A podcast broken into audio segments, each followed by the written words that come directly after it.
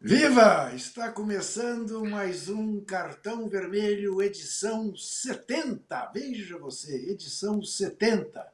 Em homenagem a este dia que é o Dia Nacional do Teatro. E nem eu preciso gastar muito tempo para falar da importância do teatro na vida das pessoas, na cultura geral e do teatro brasileiro. Do teatro de Oduvaldo Vianna Filho, do teatro de Zé Celso Martinez, do teatro de Paulo Trã, do teatro, do teatro de Fernanda Montenegro, do, do teatro de Denise Fraga, do teatro. Esse teatro absolutamente fantástico que nós temos no Brasil. Eu, se você está estranhando uh, o cenário, estranhe mesmo. Eu estou, neste momento, vindo de um debate feito aqui em Maricá, no Rio de Janeiro, debate que tinha na mesa o Giovanni, o Didio, bicampeão olímpico, melhor jogador do mundo de vôlei em mil novecentos e noventa e três, o Búfalo Gil, ponta do Botafogo, do Fluminense principalmente, do Corinthians, depois foi jogar na Espanha, no Múrcia, ambos com projetos esportivos aqui na cidade de Maricá. E antes de tocar o programa propriamente dito, eu quero primeiro dar uma certa inveja no meu amigo Zé Trajano e mostrar o livro que eu ganhei aqui em Maricá. Um livro sobre a obra de Darcy Ribeiro.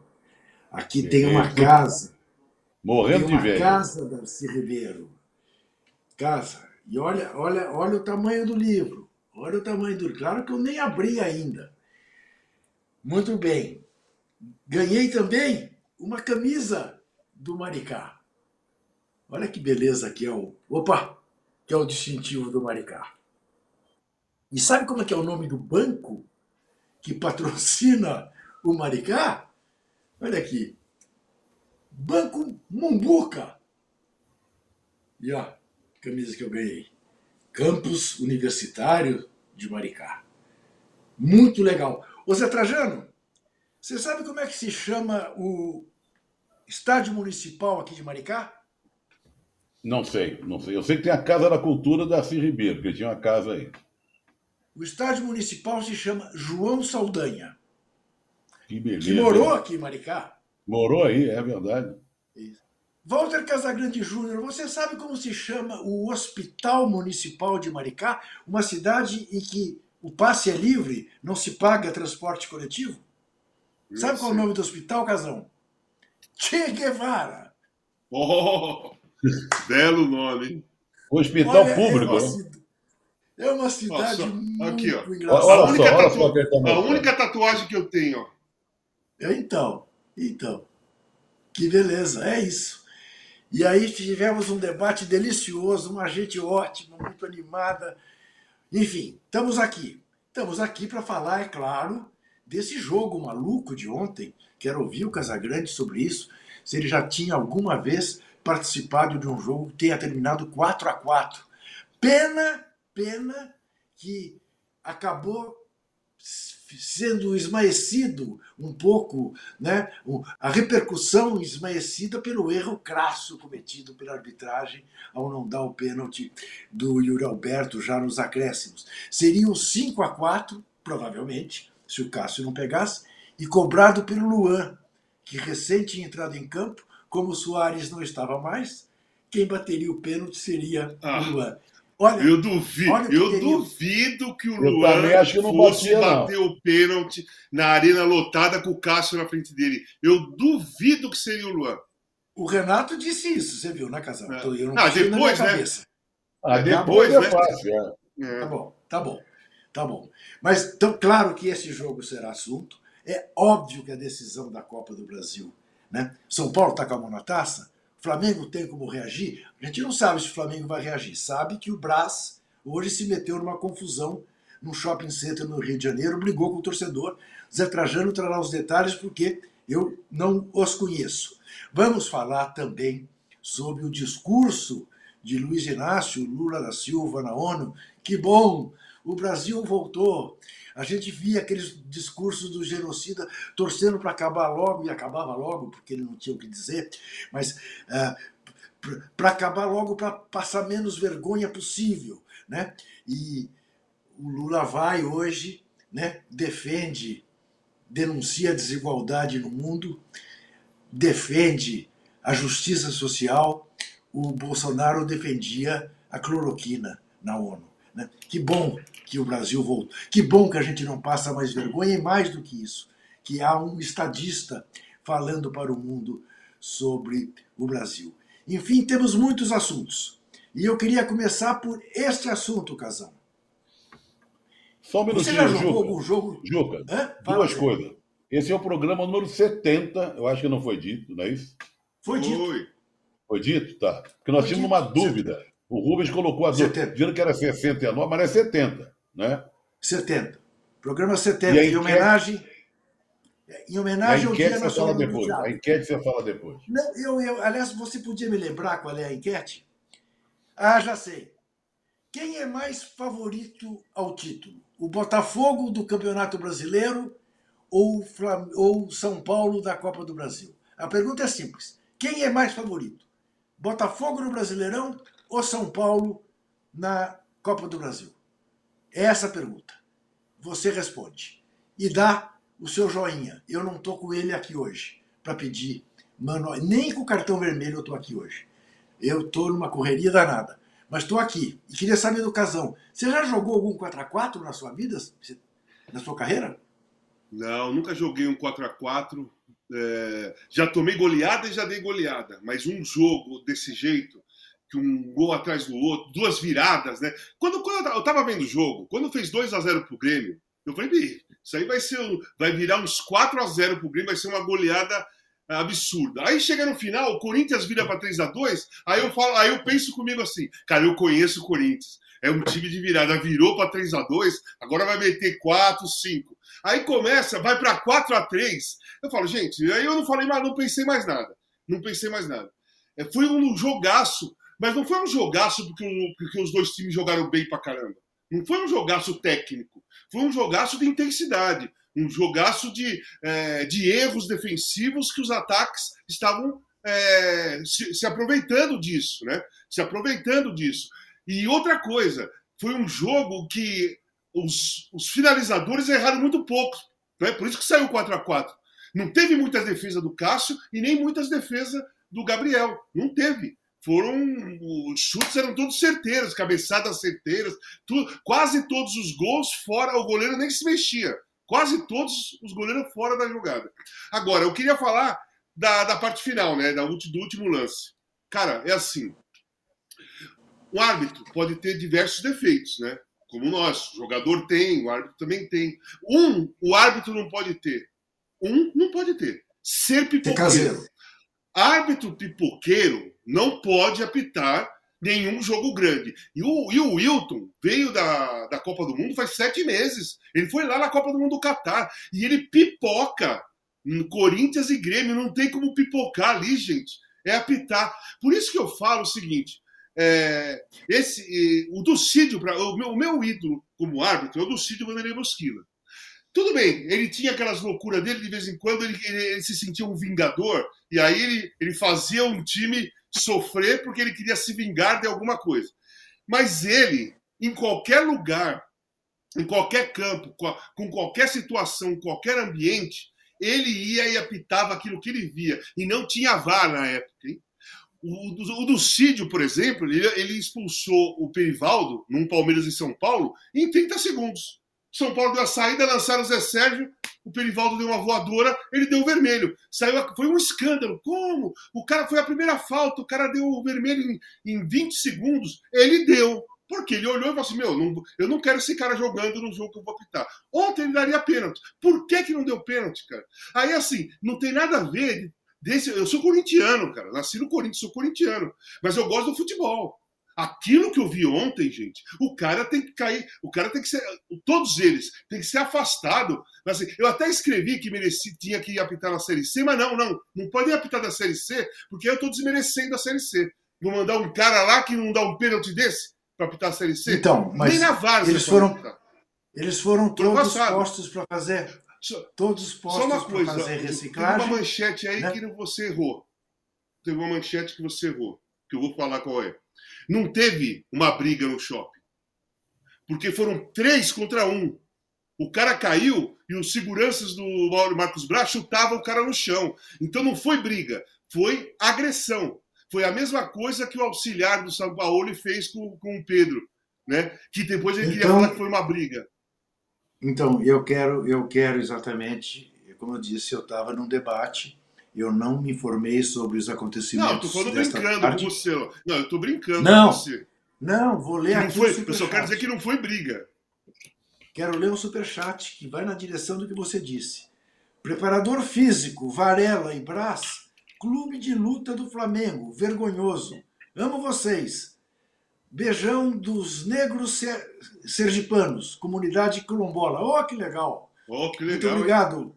Muito legal. Muito legal. Então, Zé, você tem mais detalhes dessa ocorrência policial não, não, não, covarde? Que... Eu, eu também fiquei surpreso, e estou lendo notícias ainda do que aconteceu no shopping e tal. O Flamengo está se esmerando, quer e, e luta livre podia participar do... Em vez do jogo passar na, na, na Premier, no Premier Combate, né? Porque aí eu acho que se daria melhor. Que é o preparador físico, é o vice-presidente de futebol. O que eu acho curioso nisso tudo é o seguinte, olha a carinha dele.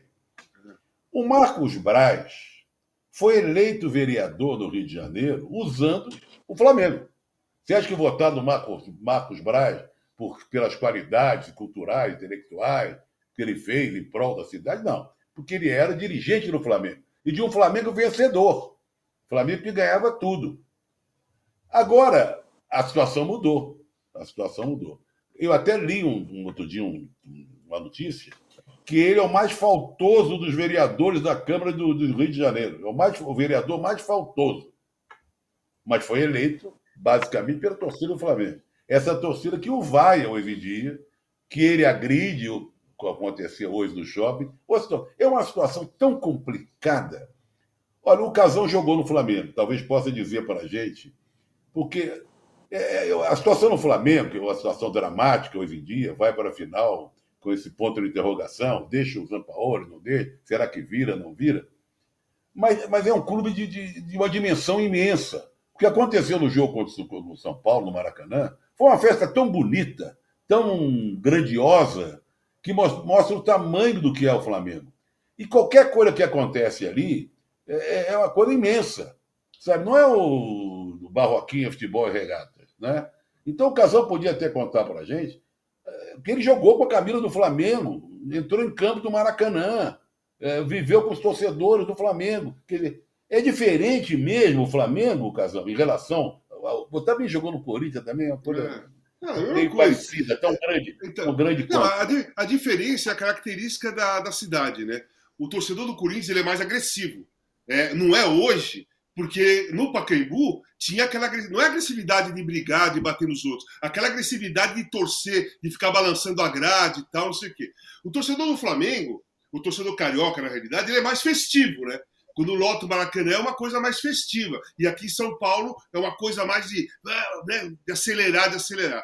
O que eu acho é o seguinte, Trajano, é que é, as pessoas perderam completamente a noção do, de como se comportar, né? Em qualquer lugar.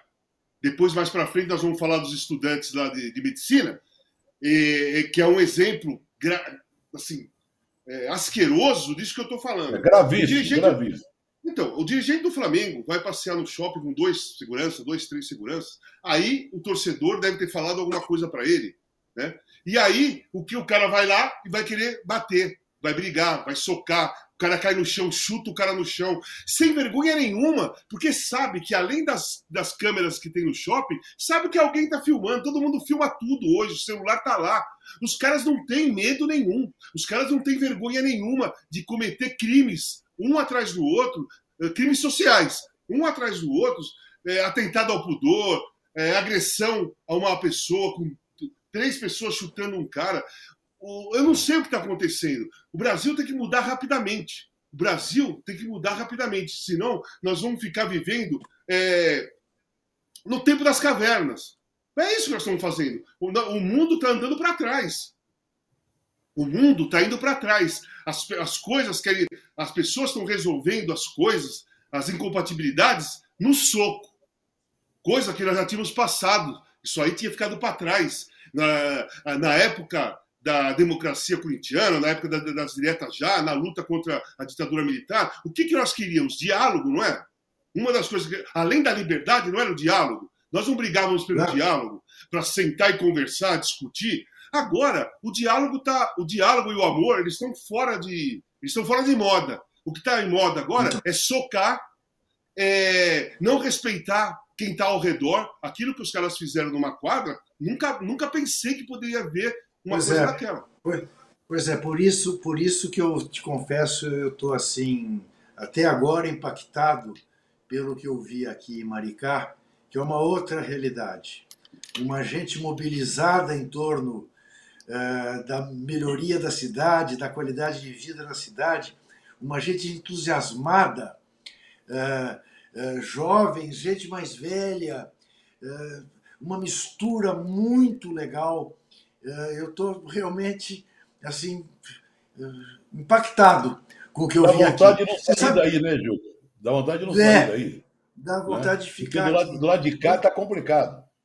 Isso. Agora, vocês sabem, vocês estão falando de, de, de comportamento de torcedor, de, de Corinthians e de Flamengo. Eu gosto sempre de contar esse episódio. O, o Zé Trajano conheceu bem a figura, morreu muito cedo. João Areosa. João Areosa é um jornalista uh, uh, como nós, uh, que veio do Rio trabalhar na revista Placar. Rubro-negro. E eu dizia para ele que a torcida do Flamengo era uma torcida mais festeira, e isso estamos falando de setenta e seis. O Corinthians não tinha nem sido campeão ainda, de setenta e sete. Uh, que a torcida do Flamengo era muito festeira, mas que a torcida do Corinthians era mais comovente. E ele dizia, ah, nada é mais comovente que a torcida do Flamengo.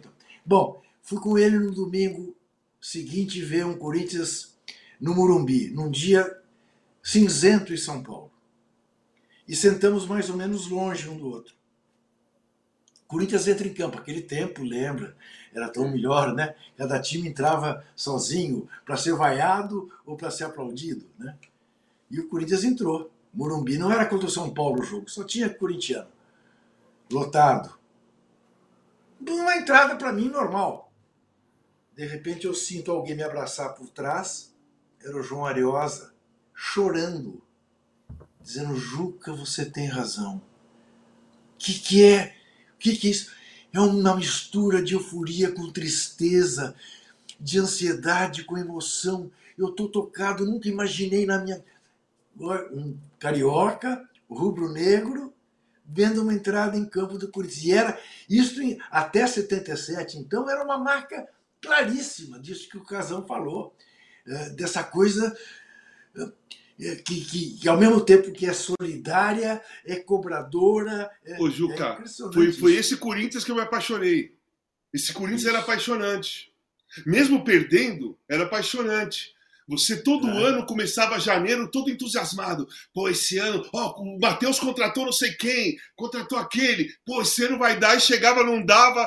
Pá, dava aquele baque, mas tudo bem, vamos lá. O ano que vem, nós, o ano que vem é nosso e tal. É Esse isso, era um isso, entusiasmo isso. incrível. Era um entusiasmo. É isso. Você sabe, você sabe que o meu pai. Olha, meu o Marcos pai era... Braz, segundo, voltando ao Marcos Braz, o noticiário Sim. aqui, ele alega o seguinte: que ele foi, estava com a filha no shopping, foi, amea... foi até ameaçado de morte, diz ele. Atacaram minha filha também.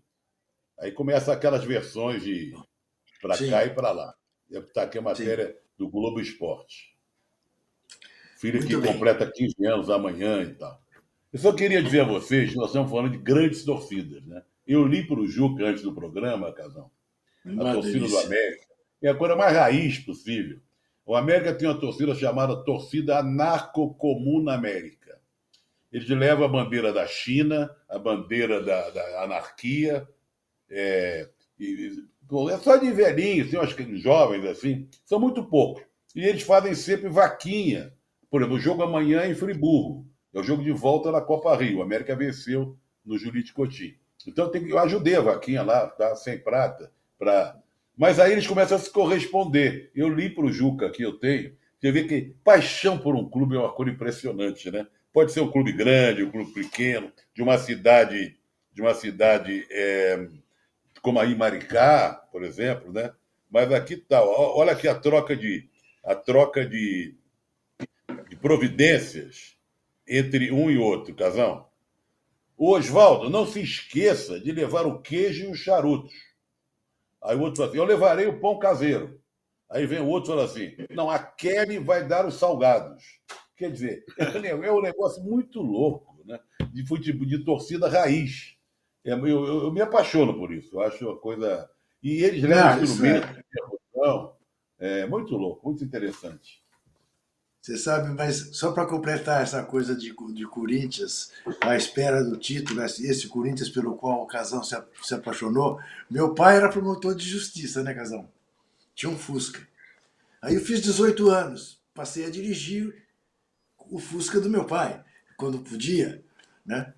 E pus um adesivo no vidro de trás. Meu pai era corintiano, minha, meu corintianismo é, é herança dele. Pus um adesivo no, no, no, no, no vidro de trás do Fusca. Uh, uh, Corinthians, campeão ou não, és minha paixão. Ele olhou para mim e falou, meu filho, você acha que eu posso chegar no estacionamento do fórum? Eu... procurador de justiça, com um adesivo desse no carro, você trata de tirar o adesivo. Falei, pô, pai, mas que raio de corintiano que você é? Eu falei, mas que raio de corintiano? Não posso, não posso. Vou, você é objeto de chacota. Me fez tirar o adesivo. Bom, em resumo, Zé Trajano, São Paulo tá com a mão na taça? Não sei, não. Não sei, não. Não sei, não. Não sei não, porque um a zero, que é um placar que o São Paulo não esperava, a torcida, eles esperavam no máximo um empate, que já seria um bom resultado. um a zero é pouco. Claro, vai jogar no Morumbi, lotado, a torcida do São Paulo anda apaixonada, incentivando demais, o ônibus vai chegar, vai ter dificuldade até dos jogadores chegarem ao estádio. Mas no Flamengo, com tudo isso que está acontecendo, toda coisa horrorosa, o time não consegue jogar, o Sampaoli não consegue se comunicar, os jogadores não querem conversa com ele, tudo isso. O Flamengo tem time, ele tem jogadores que não estão jogando rigorosamente nada. Mas pode jogar. É o que eu falei outro dia, na segunda-feira. Dizem que jogar futebol é igual andar de bicicleta, você não desaprende, né? No jogo passado, dá a impressão que o Pedro, o Gabigol, o Ailton Lucas, sei lá o quê, desaprenderam. Não sabiam mais andar de bicicleta. Mas quem sabe que eles voltem a andar de bicicleta no domingo? É possível. Eles sabem jogar. Não estão jogando nada. Mesmo com o técnico para lá de Bagdá, com a torcida contra, é possível. Então não é uma... Não, vou dizer que está com a mão na taça? Pode-se dizer. Mas eu ainda prefiro ver para crer. E você, Casão? Não, eu, eu acho que o São Paulo é bem favorito ao título. Eu acho que o São Paulo está com a mão na taça. É um jogo, obviamente, não vou descartar a possibilidade do Flamengo ganhar, mas eu acho que o São Paulo está com uma mão na taça, porque na minha visão, eu como ex-jogador e, e entendendo completamente o ambiente do Flamengo esse ano, é assim, se não criar um fato novo de até domingo, não vai ganhar do São Paulo. Porque o que acontece? Os caras não estão... O ambiente está péssimo desde o começo do ano, ninguém é, se dá ali, ninguém está se dando mais como se dava antes. O Sampaoli, nitidamente, não tem ambiente nenhum com os jogadores, que no domingo, na, na parada técnica, enquanto o Dorival conversava com todos e mexia a prancheta, ele estava ali, tinha uma roda de jogador do Flamengo, ele do lado de fora, todo mundo de costa para ele, ele não conseguia entrar. Ele queria ir para cá, queria ir para lá, não conseguia entrar. Então é assim, se não criar um fato novo que mude o ambiente, cara, vai ser, é assim, é empurrar com a barriga a semana. Aquele negócio, sabe? A pior coisa que tem para um time de futebol, para um jogador, é assim, se acordar de manhã e falar assim, putz, tenho que ir lá no Ninho do Urubu treinar, pro Sampaoli, vou ver eu não sei quem, todo dia, pô, não aguento mais esses caras. Isso aí, com esse ambiente não ganha de ninguém. Porque mas o fato que novo ganham... que você acha, Casão, é tirar o Sampaoli do jogo? Para mim, do mim tinha que tirar o Sampaoli domingo e ontem tinha que aparecer um novo treinador lá. Sabe por quê? Porque o novo treinador motiva quem não está jogando, quem não, quem está fora se motiva, quer mostrar serviço para tentar entrar no time. E quem está no time tem que treinar, tem que mostrar para permanecer. Dá uma mudada no ambiente. Sabe? O Casão, é peraí, um... peraí, Casão, é só... peraí, peraí. De- deixa eu te interromper, né? porque, porque é o seguinte, uh, eu, eu, eu, eu, eu desenvolvi uma outra teoria, eu quero te ouvir até porque você participou disso. Você não acha que o Flamengo podia, a direção do Flamengo podia simplesmente chegar, mandar embora o Sampaoli, reunir o grupo de jogadores e dizer o seguinte, olha, uh, o que se diz de vocês por aí é que vocês mandam todo mundo, que vocês não aceitam os treinadores e tal. Então é o seguinte, vocês se virem, Felipe Luiz, você que é experiente, Everton Ribeiro, você que é experiente, virem-se, façam como vocês quiserem nessa semana. Se quiser jogar quarta-feira contra o Goiás, joga. Se não quiser jogar, não joga. Domingo, tragam o título para o Rio. Isso não dá certo? Não, Juca, isso, esse, esse daí, essa, essa, essa hipótese, é uma coisa assim, é jogar uma moedinha para o alto. E você não sabe como vai ser, que, que lado que vai cair da moeda, né? Pode ser que funcione ou pode ser que os caras mesmo não consigam, porque o, o Felipe Luiz, o Everton Ribeiro, eles, tão, eles fazem parte desse grupo atual que não se suporta. Não é que eles estão à parte. Eles fazem parte. Eles estão dentro fazem... do negócio. É, eles também, eles, com certeza, eles também não estão suportando alguns que estão lá. Então a, a incompatibilidade tinha que chegar um cara de fora, um cara que não está nesse ambiente, um cara que chegasse e falasse tudo isso que você falou, mas ele não fazendo parte da incompatibilidade, entendeu? Um cara veio de fora, sabe? Assim, e tinha que ser um cara assim, pra, aí, o que eu pensei no domingo. Tira o Sampaoli e apresenta o Tite na segunda. No domingo, ia ser outro time. Porque pô, o Tite veio de duas Copas do Mundo. O Tite é um grande treinador. Não foi bem na, na, na seleção, que eu acho que foi um, foi um fracasso o trabalho dele, mas ele é um grande treinador, né? E ele é respeitável, respeitado. Ele chegava no, no, no Flamengo, o ambiente mudava completamente. Primeiro, o foco ia ser tudo o Tite, positivamente. O Tite assumiu o Flamengo. Imprensa, semana toda... No Tite, os jogadores iam ficar de canto. Eles iam poder treinar, ninguém ia ficar é, colocando, é, inventando coisas ou buscando alguma incompatibilidade, alguma briga. Não, os, o grupo de jogadores, pela primeira vez no ano, o grupo de jogadores do Flamengo iam ficar esquecidos, porque ia, o foco ia ser tu, todo num treinador do tamanho do Não, Tite. É, essa Eu é uma acho... tese boa, essa é uma tese muito boa, que chamaria atenção para um técnico de renomado, de nome. Agora, teria uma outra solução que seria impossível, porque essa pessoa já morreu. Uma coisa que é oposta... O Carlinhos! O Carlinhos, já fosse coisa, não se deixou. Um homem tipo... O Carlinhos teria que voltar a viver, você entendeu? Porque ele já entrou dessa, dessa maneira, do, não desse jeito no Flamengo. Não pegou uma, uma pedra é, pesada como essa. Mas já resolveu. Quando entrou o Carlinhos, com aquela fala mansa, aquele fio de voz, não sei o quê, conseguiu ser campeão no Flamengo. Então teria ou o Tite, um grande nome, chamaria o foco para ele, ou então aquela solução caseira, mas que não faz parte desse ambiente, mas conhece bem o clube e é querido pela torcida. Olha só, eu falei o Tite, mas assim... É, o Tite, um Galhardo, entendeu? Esse, esse tamanho de treinador que chega e abafa tudo o que está acontecendo. Se chega um Galhardo do Flamengo agora, se chega um Tite, tudo, toda essa confusão, toda, ela some instantaneamente. Porque todo mundo vai querer só falar com esse treinador a semana toda.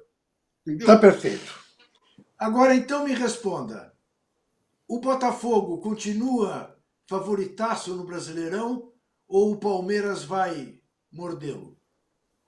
Para mim, eu, é. eu acho que o Flamengo, eu acho, eu acho que o Botafogo está favorito ainda. Eu acho que o Botafogo é, é bem favorito, sabe? Só, só perde para ele mesmo, não tem outra coisa. E, outra, e semana que vem, na sexta, joga aqui em São Paulo com o Corinthians, né? Corinthians e Botafogo. E o, e o Palmeiras vai jogar contra o Grêmio lá em Porto Alegre, né? É. É, a, assim, na pior das hipóteses, a distância pode continuar a mesma. Os dois perderem, os dois ganhando, os dois empatando. Mas a possibilidade do Palmeiras é, se encrencar com o Grêmio lá em Porto Alegre é muito maior do que a possibilidade do Botafogo se encrencar com o Flamengo, com, com o Corinthians aqui em São Paulo. Com o Corinthians? É, isso eu estou em dúvida, viu, Casão? Mas, aprove... Mas aproveitando a é. fala do Casão, o São Paulo, o Botafogo só perde para ele mesmo. Mas há essa possibilidade, ele perder para ele mesmo. Sim, a gente é não claro, pode descartar mas... isso, não é? Não, um time que, não, um dá, time que, não está um descartado. Time que, um time que vai a Belo Horizonte não dá um chute no gol no primeiro tempo? Líder do, do campeonato? Mas assim, todo, todo, todo, todo mundo passa uma fase ruim no campeonato. O campeonato brasileiro é longo, né? O Botafogo não passou nenhuma vez. Ele está agora numa fase é. que a gente não pode falar que é ruim. Sabe por que não dá para falar que é ruim? Porque assim, ele perdeu para o Flamengo. Pô, pode perder para o Flamengo. Não pode? O Botafogo pode perder pro Flamengo? Ele perdeu pro Atlético Mineiro lá. Pô, é absurdo perder pro Atlético Mineiro lá? Não é. Ele vai jogar com o não. Corinthians fora. Então são duas foras, Atlético Mineiro e Corinthians. Ele pode perder do Corinthians aqui. É absurdo? Não, não é absurdo. No primeiro turno, ele fez doze pontos nessas primeiras rodadas, que ele venceu todas, né? As primeiras rodadas ele venceu todas, que é o início pesado pro Botafogo, pro Botafogo, gente. Pesadíssimo. É Corinthians, é, In... é Atlético Mineiro, é Flamengo, é Fluminense daqui a pouquinho, né? São todos... Depois, o Palmeiras vai jogar tudo com esses caras depois. Tá certo. Eu, eu, eu, eu... Muito bem. O retrovisor está mostrando que tem uma coisa ah. verde se aproximando. Isso está mostrando. Tem, é. tem. Não, e, é, e é uma jamanta verde, né? É uma jamanta, é. a jamanta verde está chegando. O retrovisor está apontando. É. Muito bem. Nós vamos fazer o nosso primeiro intervalo. Não sem antes lembrar que tem uma pesquisa rolando, que é essa. Quem é mais favorito para ser campeão? O Botafogo do Brasileirão ou o São Paulo da Copa do Brasil?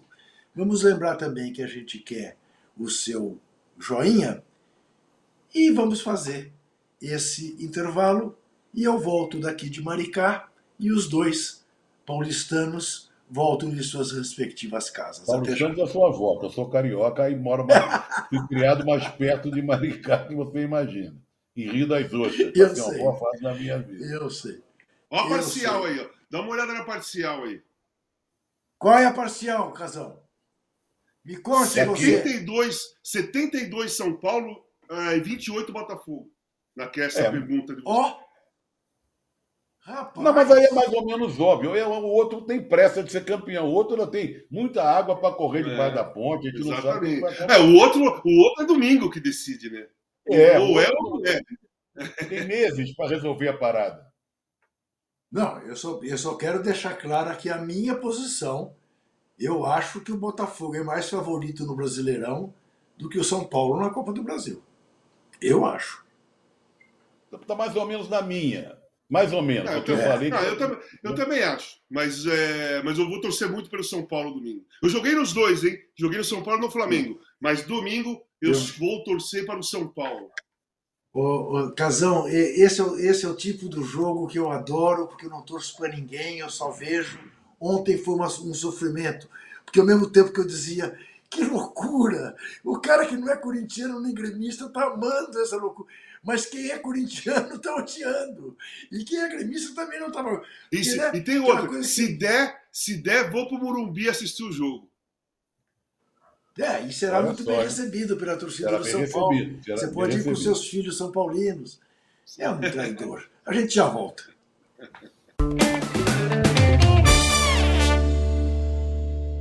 Quando a gente fala em conexão, já logo imagina uma roda de amigos, família, um crush novo. Mas aqui a conexão é ainda mais importante. É com você.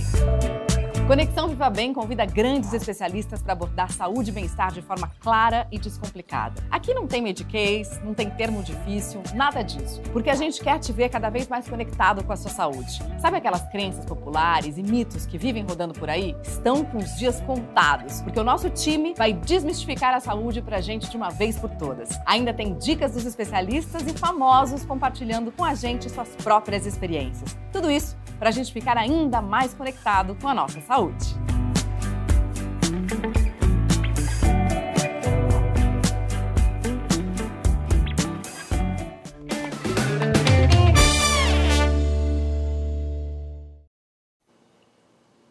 Estamos de volta com o Cartão Vermelho, edição setenta, com uma enquete. Quem é mais favorito? Botafogo no Brasileirão ou Salvo do Brasil? Pedindo o seu joinha, pedindo a sua inscrição também no All Sport, chegando a inscritos, neste dia em que Lula discursou na ONU. Eu tenho um pequeno acréscimo a fazer em relação relação ao que eu já leitura. Certa vez, em Nova York, despedido do futebol, o Rei Pelé disse love, love, love. Hoje, o presidente Lula, em Nova York, na, no começo dos trabalhos da ONU, disse que o Brasil voltou e que o mundo precisa se preocupar com as desigualdades sociais, que a extrema-direita surgiu nos ombros do neoliberalismo. Foi um discurso absolutamente impecável. É a minha opinião. Não sei qual é a de Zé Trajano. Não tem como a gente não comparar uma coisa com a outra. O discurso do ex-capitão, daquela figura abjeta que dirigiu o país por quatro anos, durou seis minutos, seis minutinhos, e nos envergonhou profundamente, seis minutos. Né? Foi uma vergonha total. Um Zé Mané ali não sabia o que dizer, tentou fazer um discurso rápido para não passar muita vergonha e se pirulitou. O discurso do Lula hoje teve vinte e um minutos. Várias vezes teve que parar, parar o discurso para ser aplaudido. Tocou em pontos super importantes, desde o embargo contra Cuba, a desigualdade, a fome, a violência, os países ricos, o meio ambiente, tudo com muita tranquilidade, num discurso muito bem elaborado. Aí eu fiquei imaginando o seguinte, teve uma hora que a câmera pegou o Arthur Lira. O Arthur Lira foi junto. Foram doze ministros e mais o Rodrigo Pacheco, presidente do Senado, e o outro da Câmara. Aí eu fiquei perguntando, será que esse, a cara dele ali... Será que a cara dele... Até aplaudido, na hora que ele estava aplaudindo. Vendo esse discurso ali de, de presente, presente no, no acontecimento ali na ONU, opa, será que ele, ele não, não, não caiu em si, não falou assim, mas que coisa, eu apoiei aquela coisa vergonhosa. Será que ele não tem... Mas eu acho que não tem essa, esse, não, esse tamanho... Não, Zé. Hã? Zé. Essa grandeza, é, ele não tem essa grandeza de, de se é pior do que isso, Zé. É pior, sabe o que é, Zé? Ele olha e ele diz, eu jamais seria capaz de fazer isso que ele está fazendo. O que o ogro fez, eu sou capaz de fazer. Então, meu modelo é o ogro, não é ele. Entendeu? Agora, teve uma coisa muito importante também, que além do discurso do presidente Lula, teve hoje na Bolsa de Nova York o lançamento, é... como é que é o nome? Verde? É o lançamento de um, de um, de um a economia projeto. Verde. Economia Tudo Verde, é que estava Marina Silva isso, e o Haddad, isso, lançando isso. Na, na Bolsa de Nova York, e o governo espera isso. arrecadar dois bilhões de reais, que é um lançamento pró, em prol do meio ambiente.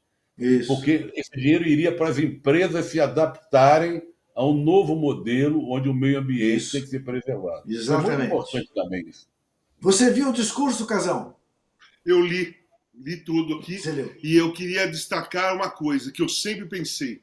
Sempre eu pensei, é, querer, eu sempre quis ouvir isso de um discurso de um presidente, independentemente de, de ser brasileiro ou não. A defesa aos países pobres. Defender, chamar atenção para os países pobres. Porque é uma, é uma situação no mundo que mais me incomoda, além do clima, é essa situação do mundo que me incomoda.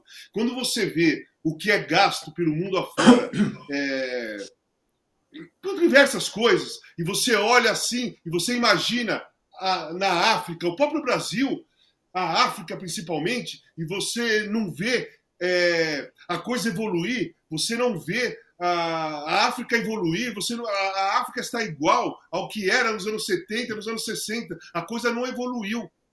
A fome continua muito grande lá, as guerras civis continuam matando crianças o tempo todo, né? Muitas crianças, muitas famílias são é, separadas porque uma viram, viram refugiados, outros não conseguem virar refugiados, são assassinados ali é, jogados no chão, e isso aí sempre me incomodou. E eu gostei muito que o Lula defendeu os países pobres e cobrou a atitude dos países ricos. Eu acho que é isso que estava faltando alguém fazer também no, na ONU ou num discurso mundial em algum lugar, sabe? Alguém do tamanho do Lula chegar e cobrar os países ricos e mostrar que é, os países pobres continuam pobres e cada vez mais pobres, e a crise cada vez maior e a violência cada vez maior. É assim que viverá a África. Casão e Juca, tem uma coisa muito importante também, que o, o Lula se afirmando como um líder mundial, né? Amanhã ele encontra o Zelensky e depois o Biden. O Biden. Sim. Ele veja você o tamanho do Lula. Conversar com o Zelensky, Isso. com o Biden e voltar para o Brasil, porque ele está com muitas dores no, no, no, na, na cabeça do fêmur e tal. Quer dizer, o outro Zé Mané virava as costas para o mundo, ficava naquele mundinho perverso dele, babando ódio, né? É, isso, você isso se lembra que... daquela... É. Você se lembra daquela reunião em que ele procurava conversar com alguém e ninguém dava a menor pelota para ele? Ninguém dava bola para ele. É o bicão na festa de casamento, né? Que ninguém Ao conhece, contrário do presidente Lula, que recebeu cinquenta é, manifestações de, de líderes mundiais querendo encontrar com ele lá em Nova York. Exatamente. Muito bem, vamos falar de cultura, que temos assunto.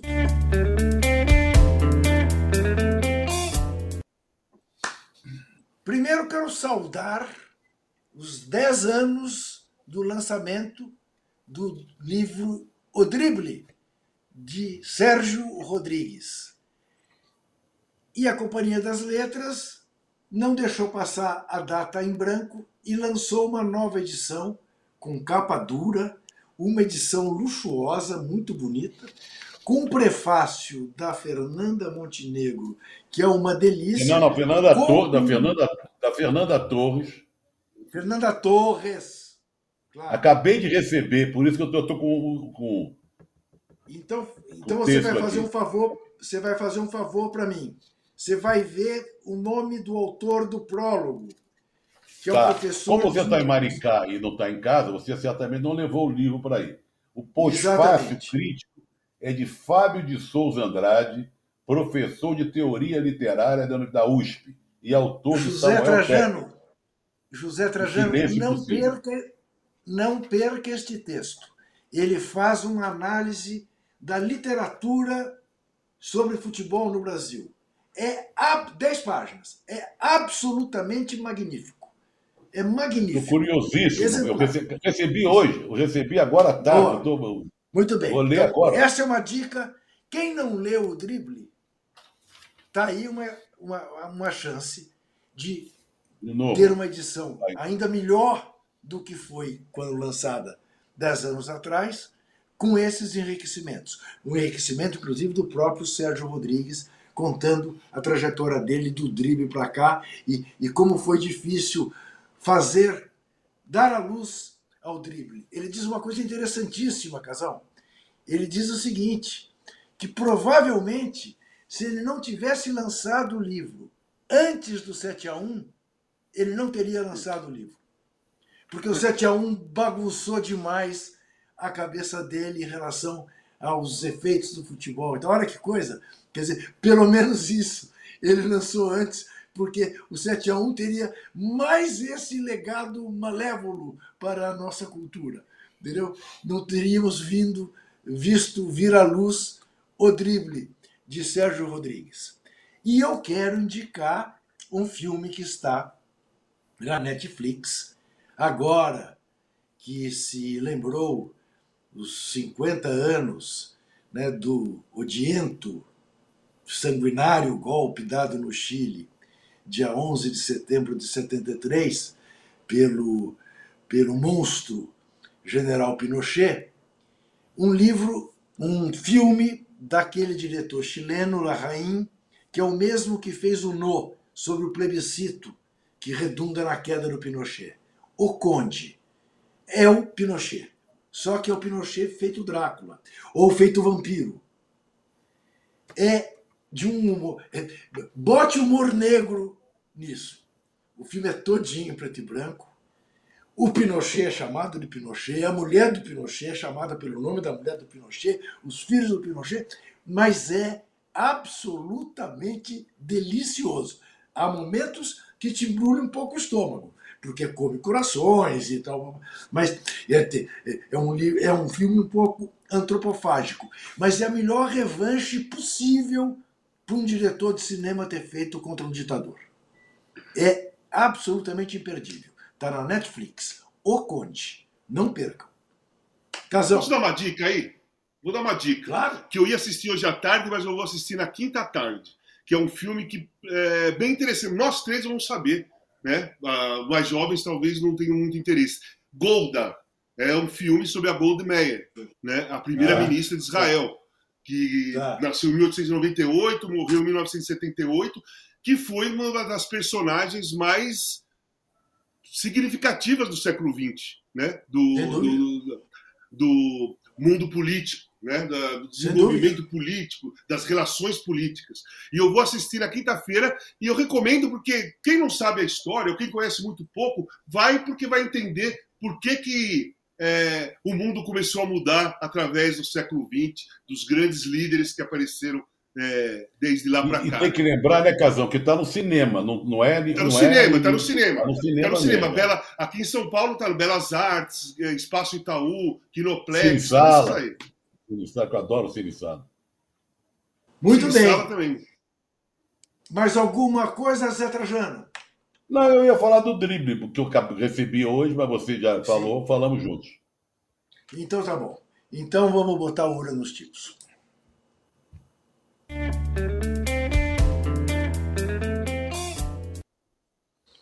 E eis que a repórter Marcela Matos, da revista Veja, de novo, no espaço de quinze dias, segunda capa de Veja, dizendo e mostrando que Mauro Cid contou à P F que entregou dinheiro das joias a Bolsonaro em mãos.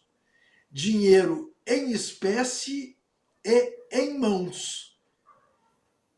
É necessário mais algum batom na cueca do ex-capitão? Parece que não. Hã? Tem batom na cueca para todo mundo lá, pô. Batom na cueca que não falta, cara. É pro pai do Mauro Cid, é pro, pro coronel não sei o quê. Agora, a segunda matéria de Veja é meio contundente, né, Juca? De capa. Sim, porque sim. Ele ainda tinha então, falado que o Mauro Cid ia denunciar há algum isso, tempo atrás. E acabou, né? Exatamente. Não, então, que fase? Fase de ouro. Bons furos, sem dúvida nenhuma. Boas fontes na P F uh, dessa, dessa menina, uh, Marcela Matos. A gente vai fazer mais um rápido intervalo. Eu não sei como é que está. Posso falar só uma coisa grande. rapidinho? Eu queria falar uma coisa Pode. rapidinho. Como chama aquele o diretor da Polícia Rodoviária Federal? É Sil... Como que é? Eu não lembro o nome dele. Silviano, algo que ele tá... assim. É, que ele tá, tá preso, preso né? lá, né? Eu acho que tá preso. É, é tá preso. Ele tá preso. Ele tá preso. E ele tentou processar mais de cento e vinte e sete pessoas. E uma delas era eu. Silvio, ó, tá, o nome tá aqui, Casão. O Rubens é. mandou. Silvinei Vasquez. Silvinei, Silvinei Vasquez. Vasquez. E eu, ele fez um pacote de processos querendo cinquenta mil de cada pessoa, que somando tudo, se ele ganhasse, ia dar oito milhões. Opa. Só que ele perdeu, ele perdeu todos, um a um, um a um. E a juíza falou para ele o seguinte: na situação que você está, você não tem direito de processar ninguém. Boa. Muito bom. E é isso, é isso mesmo. E é isso que, a, que os juízes têm que falar para esses caras todos aí. Exatamente. Olha aqui. A enquete está setenta e um votando no São Paulo como o mais favorito a ser campeão da Copa do Brasil do que o Botafogo ser campeão brasileiro. E o Marcos Braz marcou presença online na sessão da Câmara dos Vereadores do Rio, mas não votou, porque afinal ele estava no shopping. Quando ele não está na Gávea, no Ninho do Urubu, ele está no shopping, né? E aí uh, o registro dele foi convertido em falta. Mano, Juca, falando em Câmara de Vereadores, ah, tem uma boa notícia lá na Câmara de Vereadores daqui de São Paulo. A cassação, a primeira vez que um político brasileiro tem o seu mandato cassado por racismo. Aquele vereador, Camilo Cristóforo, Cam... que é um... Oh, que beleza! É um ser abjeto e foi, perdeu o mandato por racismo. É a primeira vez que isso acontece. Que beleza! Este é um ser abjeto. Fico com pena do pai dele, que deve estar se revirando no túmulo, grande automobilista, Camilo Cristófaro. Ia a Interlagos na minha juventude. Começo Era conhecido como o Lobo do Canindé. O Lobo do Canindé, exatamente, exatamente. Vamos fazer mais um rápido intervalo e já, já voltamos. Ainda tem cartão vermelho, cartão dourado, ainda tem efemérides. Vamos que vamos. Eu diria que o Palmeiras é um, é um clube conservador e, ao mesmo tempo, muito inovador. Mas se você olhava para o campo, cara, era muito difícil imaginar que o Palmeiras ia fazer uma virada mesmo. Quando eu cheguei, o Palmeiras não tinha o estádio ainda. E o C T, basicamente, era o vestiário, oito mil sócios, e estava na segunda divisão. Em dois mil e quinze, começa essa nova era. E hoje os caras ligam, né, para jogar no Palmeiras. O Mike vai no fundo, rola a bola para trás, o Veiga faz o gol. Do jeito que ele treinou. O plano, ele tinha quarenta dias antes. Dá até medo, até assusta quando ele fala isso. Juntos, ok? Nós somos fortes como equipa. Você está ligado que a gente está numa final de Libertadores, né? A gente falou assim. Lembro que a primeira Libertadores pra gente foi muito, muito difícil. Emocionalmente, porque era aquela pressão, vinte anos que não ganha.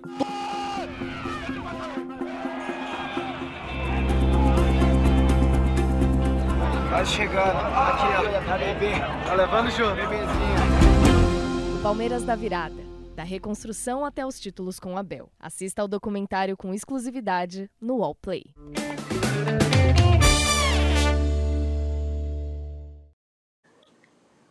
Muito bem, estamos de volta para o terceiro e último bloco do nosso Cartão Vermelho, edição setenta.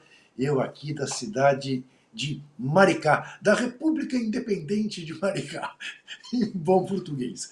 Uma cidade cujo estádio se chama João Saldanha e o hospital Che Guevara. O que, que vocês acham disso? Olha aqui, quem faria anos hoje.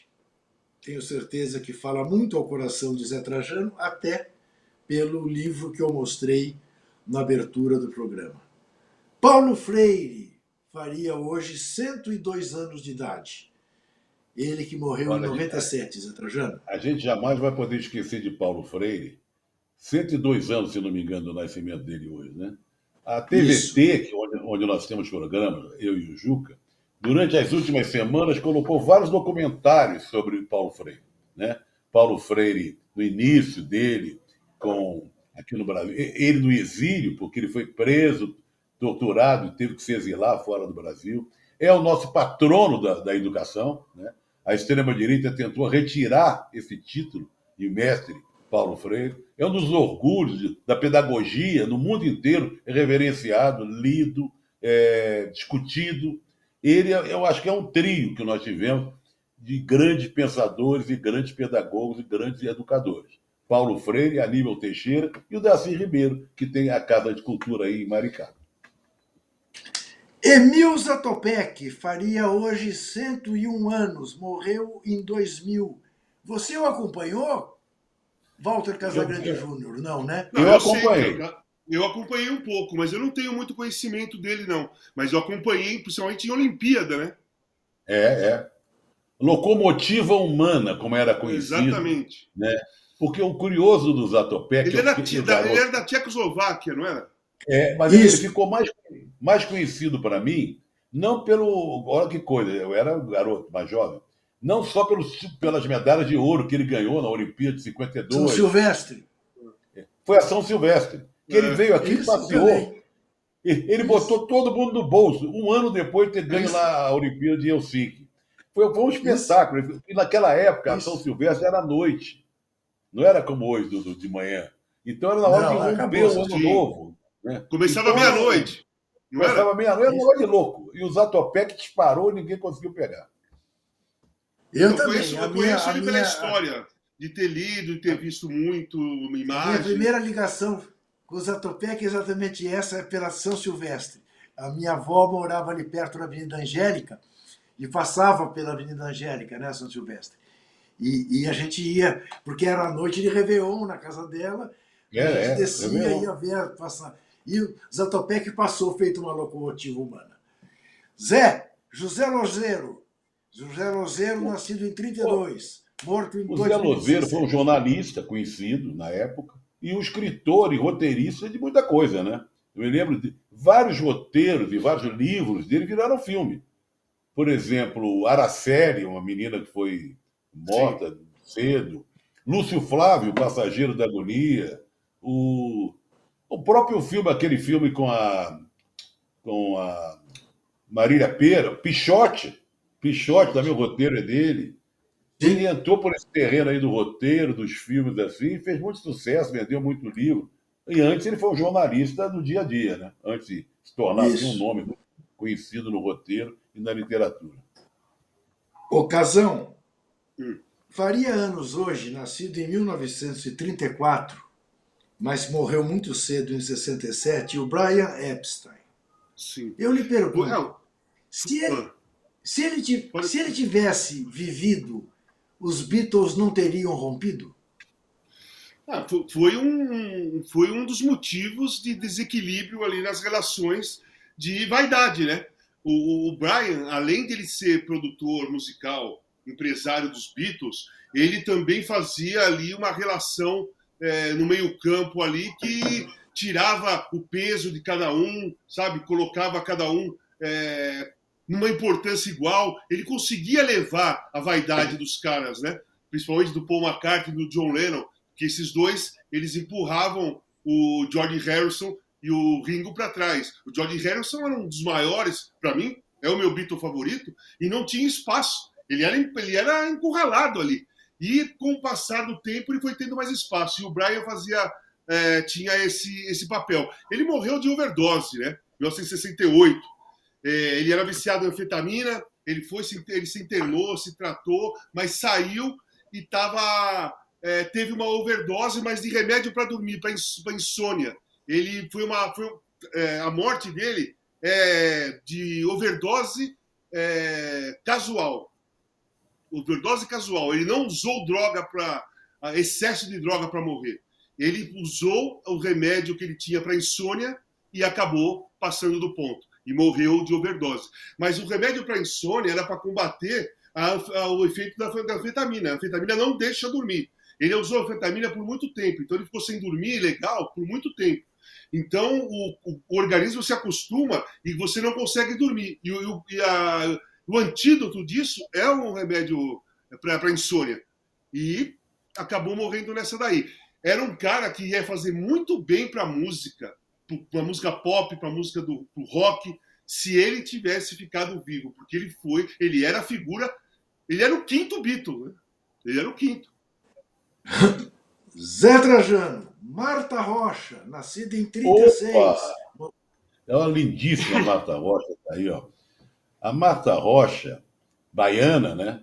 Que foi segunda colocada no concurso de Miss Universo. Naquela época, o concurso de Miss Universo, todo mundo procurava saber, era um fala-fala danado. Era, era uma coisa, né? Era uma coisa legal de ver, todo mundo acompanhava, vai ganhar, tá na final e tal. E ela perdeu, aí virou folclore, disseram que a desculpa de não ter vencido é que tinha duas polegadas a mais na cintura, era mais rechuchudinha, e isso não teria agradado aos jurados, que era uma coisa mais brasileira, né? Que não era aquela modelo fininha e tal. A Dalgisa Colombo era mais assim, tinha sido uma, uma manequim da, da Socila.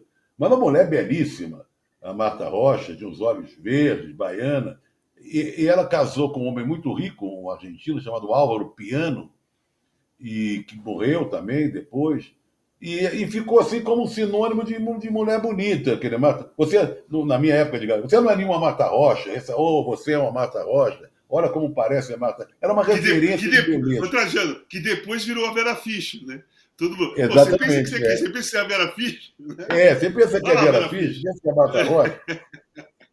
Agora, gozado é isso, né, Zé? Que a Marta não foi eleita Miss Universo e a Dalgisa Colombo foi, né? E, e a Marta era muito mais bonita do que ela, né? Não, se não me engano, a Dalgisa foi segundo colocada também. Quem, quem ganhou eu foi tenho, a... Para mim que não. A, a é. Marta Vasconcelos, que era uma baiana também, ganhou. Ah, tem, ah. A gente tem que apurar isso. A Terezinha Morango também foi vice, que era amazonense, mas morava no Rio de Janeiro. Eu acho que a Adalgina foi vice, vice colocada também. O Brasil era, bom, era mestre em tirar segundo lugar na, na Miss Universo. Tem que apurar direitinho. Sabe quem aqui. Faz oitenta hoje, Zé? Sei, terminei César o programa Cam... com ele. Grande Cera Camargo, Camargo Mariano. Mariano. Opa! É mais um a completar oitenta anos da música popular brasileira. É um mestre, né? Ele é bom demais, né? Mas essa faixa de oitenta, né, Casão? Tá... Paulinho da Viola. Cara, o Chico, esse... o Chico tá chegando Exatamente. lá. O Gil passou já. Caetano passou pela barreira dos oitenta. É, é, eu adoro o Zé é César bom. Camargo Mariano, mas o trabalho que ele fez, o arranjo que ele fez pro disco é, é, Falso Brilhante, da Elis Regina, o arranjo todo foi dele, é arranjo de César Camargo Mariano. É um dos discos mais espetaculares da história da música, não é brasileira, da música mundial. Falso Brilhante, da Elis Regina, com o arranjo dele, que foi uma peça, foi um, um show, né? Era um show. Arranjo e, e ele tocando e ele nos teclados. Então. É, ah. Teatro Bandeirantes, se eu não me engano, ficou anos ali. É, eu vi lá. É, foi um grande trabalho, um trabalho assim, invejável, assim, de, de dar orgulho de um trabalho de um brasileiro como ele. Espetacular. Muito bem, de fato você tem razão, Zé. A Dalgisa não foi Miss Universo, coisa nenhuma, eu estou fazendo confusão. Só mais uma. Casão, Josimar faz anos hoje. Você conviveu com ele, não? É, convivi com ele lá na seleção. Ficamos próximos lá. Cara, o Josimar era assim.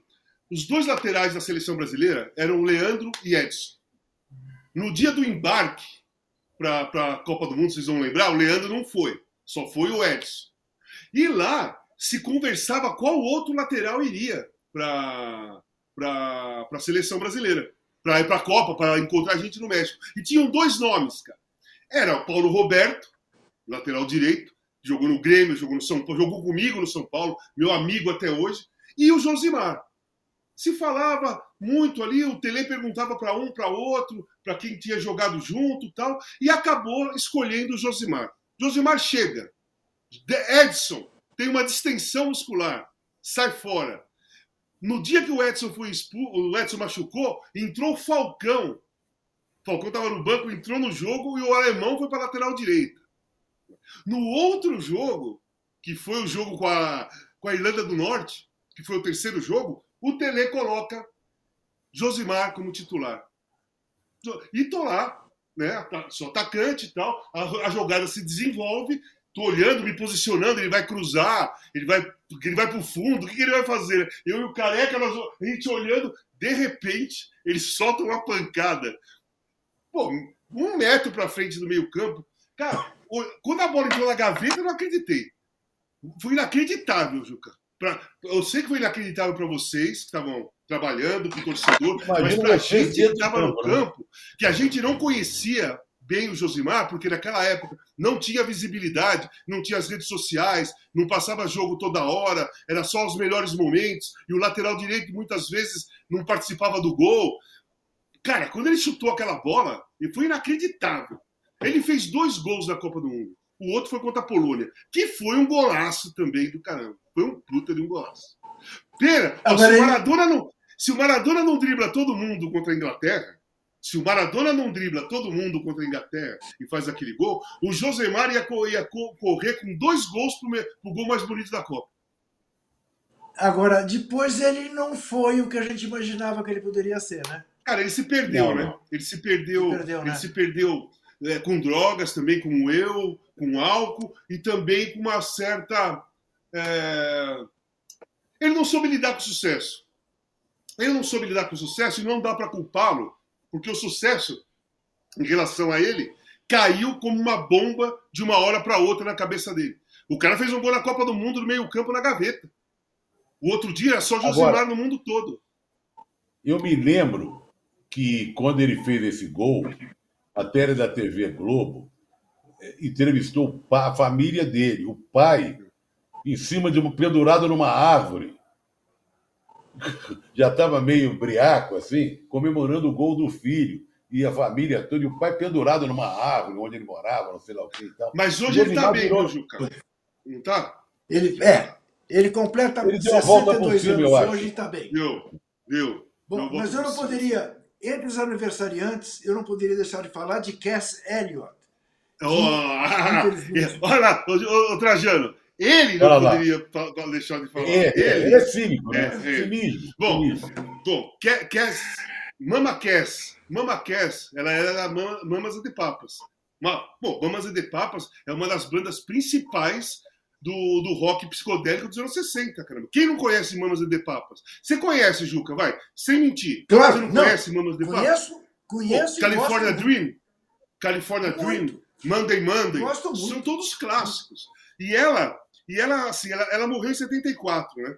E a, a banda era o seguinte, tinha ela, a Michelle, Michelle Phillips, o John Phillips, é, John Phillips e o Danny Daubert.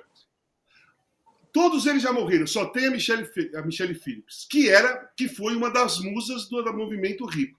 Mas a voz, a voz predominante do, da banda era da Mama Cass. Tanto que ela saiu da banda logo no começo e foi fazer carreira solo. Né? E quem viu o filme, é, esse último do, do Tarantino, é, Era Uma Vez Hollywood? Vocês viram o filme Era Uma Vez Hollywood? Sim, sim. Magnífico. Você lembra quando a personagem que a Margot Robbie faz, que é a, a, a mulher do Roman Polanski que foi assassinada? Elas entram, ela entra numa festa e vem... E vem duas, duas, duas mulheres correndo e abraçam ela e vai indo para a piscina. Vocês lembram dessa cena? Sim. É, lembra? É, é, sim, então, sim. O, o filme personagem... é Stone, né? A mulher dele era Sharon Stone, eu acho. Né? Não, não. Uma era Mama Cass e a não, outra não, não, era digo, a Michelle. Eu digo a, a mulher do Polanski que foi assassinada. Que, que ah, no filme, é... Que o filme é lembrada. Sharon... Sharon... Sharon não, Tate. Não é Stone, não. Sharon Tate. Sharon Tate. Tate. É, a Estônia famosa que está viva. É, que, tá. que foi assassinada Isso. pelo...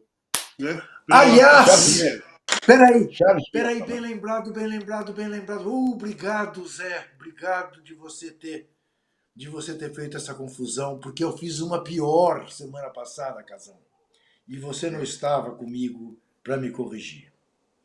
E agora eu vou ter a chance de corrigir. Eu fiz o elogio, Casão, ao filme que eu não tinha visto, Era Uma Vez na América. E Sim. creditei o filme ao Scorsese em vez de creditá-lo ao Sérgio Leone. Na... Era Uma Vez na América com, com, com Robert De Niro, né? Exatamente. Era Uma Vez na América. É, que a, a, Ju, a, chega, lindo. chega as famílias italianas. Isso. Eu só queria eu voltar isso... para... Não, eu só queria lembrar, o Casagrande ah. pode acrescentar, pelo que eu estou lembrando, ela morreu engasgada com sanduíche, não é isso? Quem? A Mama a Cass. Ma, a, a Mama Cass, ela tinha problema com obesidade, com problema com é, problema alimentar. E realmente a, a, a morte dela foi relacionada ao peso dela e à alimentação. Agora, se ela morreu por causa do sanduíche, eu não sei, engasgada, sinceramente. Um... É, mas ela, mas a, a, a complicação da, da, da Mama Cass foi exatamente por causa da comida e do peso. Mas ela, ela, ela foi uma das grandes vozes da música pop e do, da, do, do rock mundial. A Mama Cass. Ela fazia parte daquele grupo que o The Mamas and the Papas era como M P B quatro. Entendeu? Era como M P B quatro. Era, um, era uma banda de vozes. Era a banda de vocal, jogo de vozes, duas vozes femininas, duas vozes masculinas, a, a, cantava uma parte, depois a, a, a outra dupla cantava uma parte diferente ao mesmo tempo. Era um jogo de vozes. E a, a, a dela era a mais predominante. Muito bem. Ainda temos que lembrar que tivemos também como efeméride de lembrança de datas de morte de duas grandes figuras, das figuras de Luiz Gustavo, aliás, de uma grande figura, de Luiz Gustavo, nascido em mil novecentos e trinta e quatro, morreu dois anos atrás exatamente. Esse papel dele no filme Romeu e Julieta, que tá aí, é sensacional, né? Isso, aí é o Romeu e Julieta. O casamento de Romeu e Julieta. Casamento Romeu e Julieta, baseado na obra do Mário Prata, dirigido pelo Bruno Barreto. Isso. É sensacional. Agora, ele, ele estoura para o país no Beto Rockefeller, na T V Tupi, né, que foi, digamos, o, o canto do cisne na T V Tupi, o último grande sucesso na T V Tupi. Não, e ele fez o um Vavá, menos sai de baixo, o Vavá. Sim, sim. Não, ele era um baita. Mário Fofoca. Mário Fofoca. Fofoca. Só que assim, ele era Espanhol. São Paulino. Ele era São Paulino. Super São Paulino. Ele, o Lima Duarte, o Antônio o Marcos. Lima Duarte, e na época que eu não sabia. É, e na época que eu joguei no São Paulo, eles apareciam lá de vez em quando.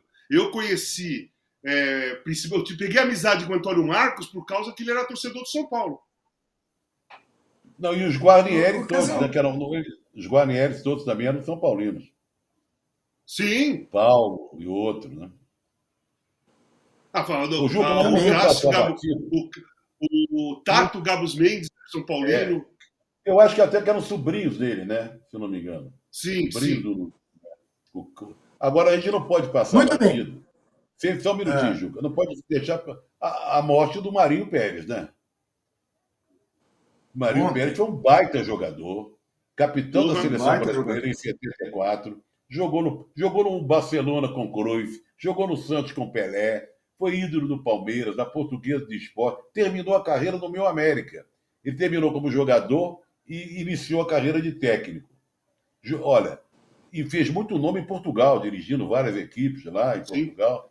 A minha, a, minha estreia no Porto, do Santos. a minha estreia no Porto foi contra o time dele, de Vitória de Guimarães. Eu, Porto eu, e Vitória de Guimarães, gostava, ele era o treinador. Eu gostava muito dele, me dava muito bem com ele, e ele tinha uma cabeça revolucionária para pensar futebol. Sim. Ele, Jovem, ele jogou não também apenas... no Inter de Porto Alegre, ao lado do Figueiredo. Sim. Não, então, Sim, ele jogou ao lado do Figueiredo, ele jogou ao lado do Pelé e ele jogou ao lado do Cruyff e do Neskins. Só isso, mais só isso. Coisa? Só isso, mais ninguém. Isso, e ele, e, ele, e ele era o comandante da linha de impedimento e tal, do Sim. Internacional. Dele, que, que, ele trouxe, que ele trouxe do Barcelona, que o treinador era o Rino Smith, o Cruyff jogava, Exatamente. O Neskins jogava e ele fazia aquilo ali e trouxe para o Internacional. Grande figura, grande figura como atleta, como treinador e como figura humana. Hora de dar os nossos cartões. Eu vou dar um cartão dourado simples, rápido e apenas para fazer justiça. Para esse menino, Rodrigo Nestor do São Paulo, que é execrado pela torcida do São Paulo e que cada vez mais é decisivo nos jogos do São Paulo. Foi mais uma vez decisivo no Maracanã. Deu, pôs a bola na cabeça do Caleri. Por mais que o Matheus Cunha tenha falhado e falhou, que a defesa tenha falhado e falhou, mas a jogada quem fez foi ele. Aliás, fez quatro vezes a mesma jogada. Na Sim. quarta vez deu o gol. Ah, eu dou para ele, ele também. Meu cartão dourado, meu ah, cartão dourado vai para ele merece. também. Vai para ele. Merece. Muito bem. Então roda a vinheta do vermelho, porque vem aí uma porção.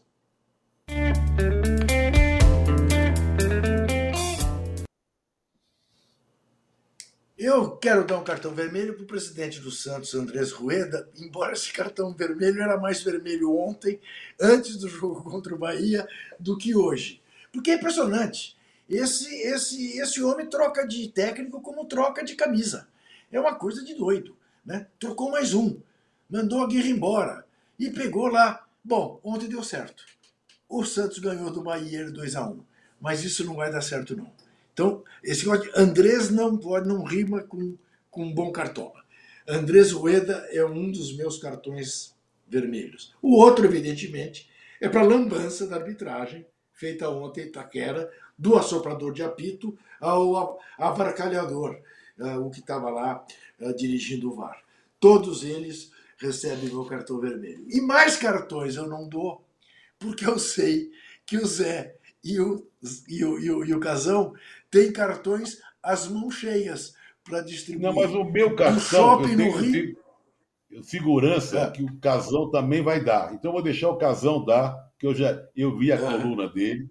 Então o meu cartão é. vermelho já está na coluna do Casão, que é em relação àqueles idiotas lá da faculdade da Unissa. Então, aqui, cara, não tem como, não tenha como passar batido uma situação daquela para ninguém, né? Principalmente para gente não. que defende relações é, humanas, respeito, seria absurdo a gente deixar a coisa para lá. Quando eu vi isso aí ontem de manhã, eu não acreditei. E para mim o cartão vermelho vai para todos eles, todos eles, não só para os seis que foram expulsos não, da universidade... Todos, na plateia pra, tinha gente também. Exatamente, para todos que participaram dessa, dessa cena asquerosa, nojenta, numa falta de respeito social absurda, porque é óbvio que tinha famílias lá dentro do jogo de vôlei, tinha, podia ter crianças dentro da quadra para ver o jogo de vôlei, porque era um jogo de vôlei feminino, não podia ter criança lá dentro, não podia ter gente de fora lá dentro, e os caras primeiro deram a volta olímpica, com, com, com, mostrando ah, as, as partes íntimas deles, deram uma volta olímpica na quadra antes do jogo começar. Depois foram para a arquibancada e ficaram ali mostrando o jogo todo, como se nada tivesse acontecendo, é, como se não tivesse ninguém filmando, igual o Marcos Braz, que eu acabei de falar, como se ninguém estivesse filmando, como se não tivesse câmera no ginásio. Os, essas pessoas, essas pessoas, elas não estão ligando para nada. Elas fazem uma, uma cena dessa asquerosa sabendo que vão ser filmadas, achando que não vai acontecer nada. E se, e se a opinião pública não cai, não cai em cima, não pega pesado, não acontece nada, Juca. Porque hoje, aqui no, acho que no mundo, mas falando de Brasil, não acontece nada se a opinião pública, se a imprensa não faz o papel que ela tem que fazer de denunciar e, e, e opinar em cima disso. Não é, acrescento. Nossos futuros eu médicos. Olha que desgraça. Nossos futuros médicos. Então, oh, roda a vinheta do cartão vermelho, por favor.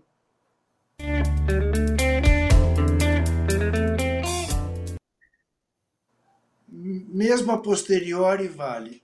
Porque a única coisa que me causa profunda estranheza nesse episódio é que ele aconteceu meses atrás. Sim. A direção da Luiza não sabia disso. Saiu em maio. Só tomou, só tomou providências depois que o filme se tornou público. E uma outra coisa que eu quero chamar a atenção. Como são mentirosas essas análises sobre violência de torcida, criminalizando os pobres. Ah, torcida organizada, é tudo uma molecada pobre, é tudo uma gente muito violenta.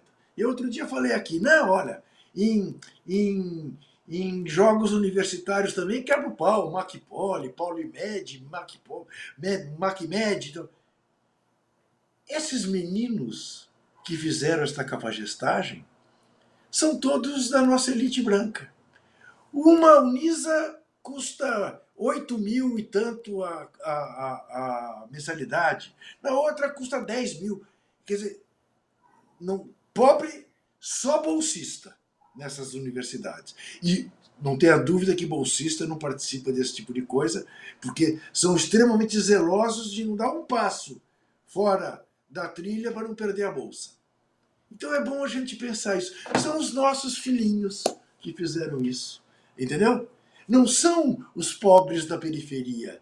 Não é o pessoal da favela, do cortiço, da comunidade. Ô, não. Já que, já que você retroagiu, eu vou também retroagir para o cartão dourado, que foi, acho que foi uma vitória desse, da população, dessa população que estava sendo criminalizada pelo juiz que decretou tá. o fechamento de São Januário.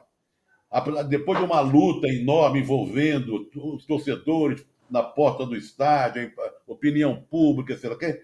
Amanhã reabre, o, ou quinta-feira, o estádio de São Januário, jogo Vasco e Curitiba. Depois de uma pressão muito forte do pessoal ali da barreira do Vasco, da torcida do Vasco, vários encontros, várias providências foram tomadas. É uma vitória da opinião pública e de, da torcida vascaína. Muito bem. Amanhã, nove horas da manhã, tem o All News Esporte com Domitila Becker e Arnaldo Ribeiro. Às onze horas tem o De Primeira com o P V C. E na sexta-feira tem o Posse de Bola às nove horas da manhã. A gente volta na terça-feira, sete e meia da noite, o programa setenta e um, setenta e um, não é? cento e setenta e um. O setenta e um do Cartão Vermelho, sete e meia, terça-feira. Até lá!